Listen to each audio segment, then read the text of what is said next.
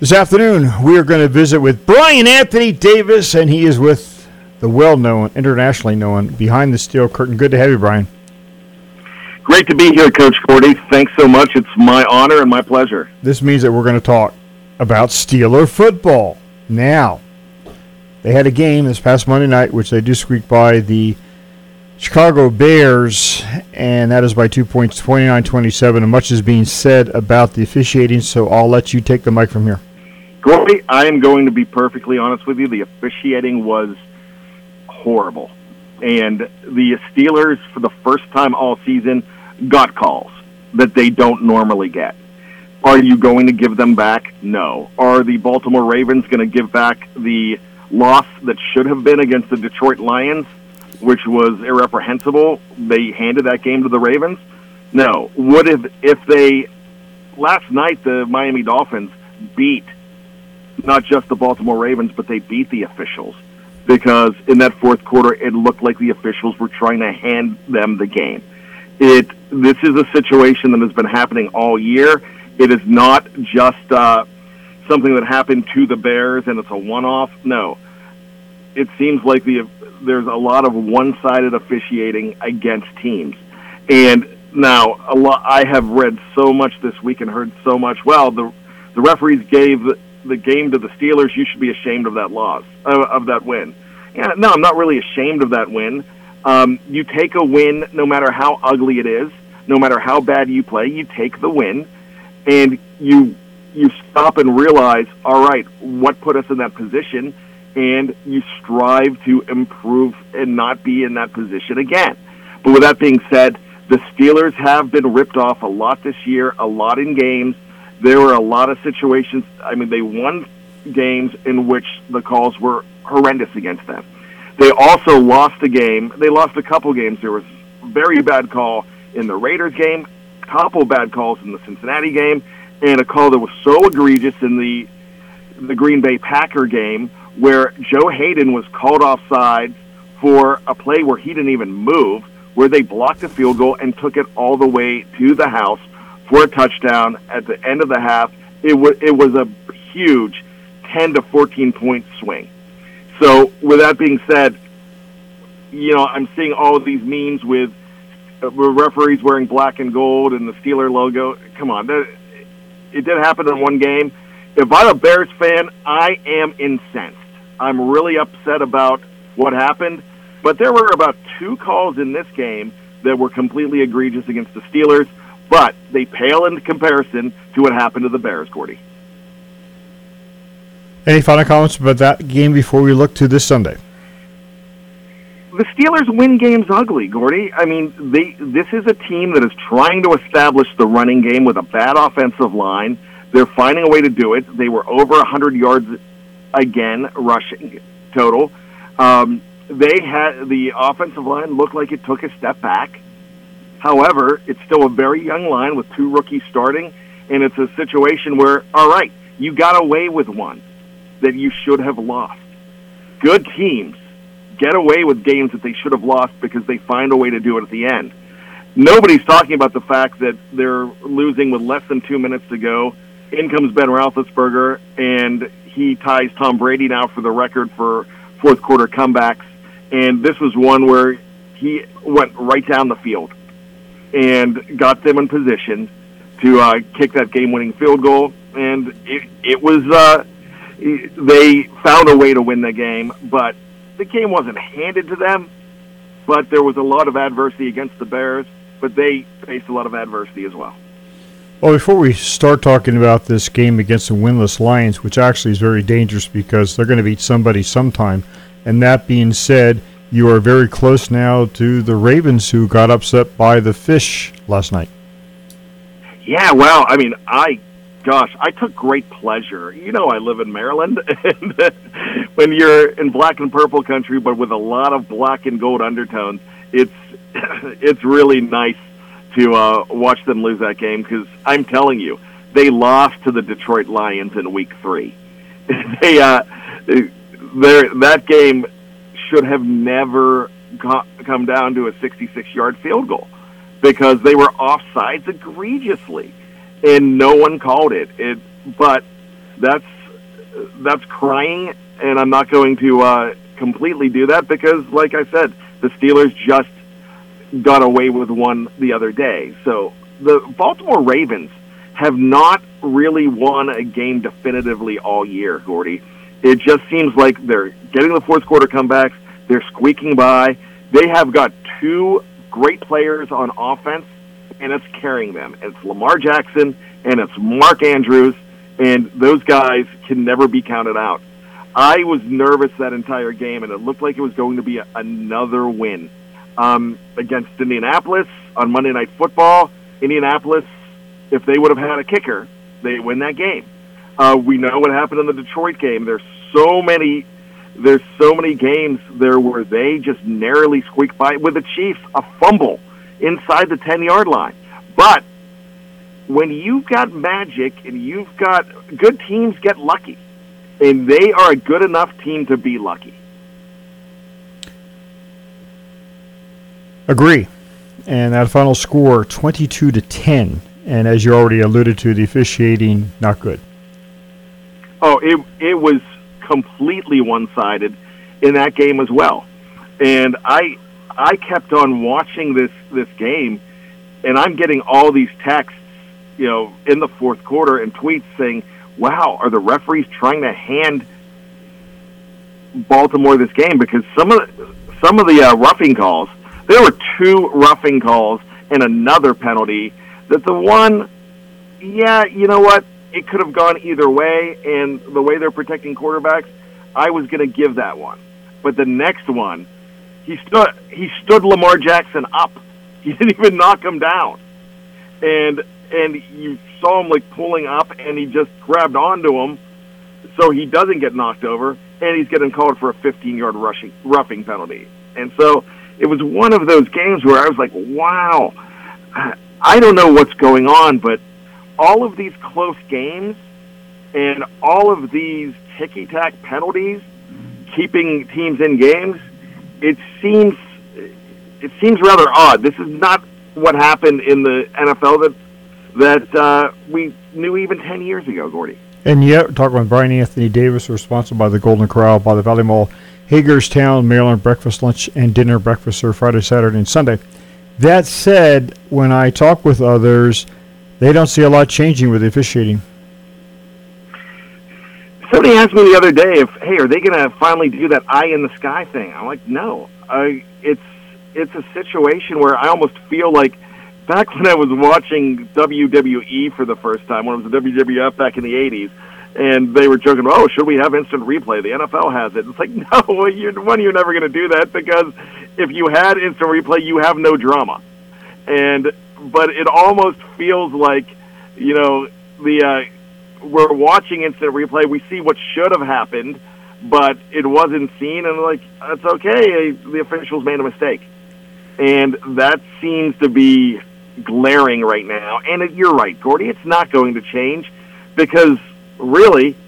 Now, I'm not alleging anything, but all I'm going to say is the NFL does better when you've got a close game. Every single week on a primetime game, I get a tweet from Yahoo Sports or from Bleacher Report or something in the fourth quarter that says Bears Steelers heating up, Ravens Dolphins heating up. And every single week I get that message. And it's true because games that have been decided at halftime all of a sudden are really close in the fourth quarter. Your thoughts now? Detroit comes to town. Detroit plays well at times, and that's why I believe that possibly they are going to win a game. They may not win more than one game this year, but I don't think they're going 0 and 17. I think they can beat somebody, and just beware.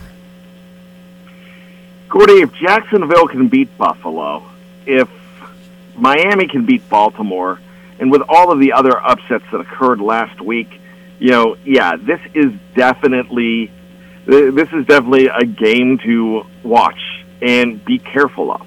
The injury report is not really favoring the Steelers right now. I don't know whether it's the fact that they were given some there was no reason listed in the injury report, but Najee Harris didn't practice yesterday. Cam Heyward was not a full participant. Ben Roethlisberger wasn't practicing. Chase Claypool, we we're pretty sure he is out for this game. He's got a toe injury that a lot of people thought were going to be uh, was going to be a season ender, but he's week to week. And you know what week to week means? It's not going to be this week. Never the first week when it's week to week. So that means that he is being watched. He should be back, but don't expect him anytime soon wearing his number 11 on the field.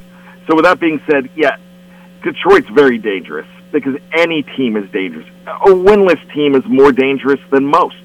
And there's always that chance for a letdown game. And they, there's been debate this week on our shows from um, people in the live chat saying there's no such thing as a trap game. But really, a trap game could be a letdown game. Or, or some people could look at a glass and say it's half full, it's half empty.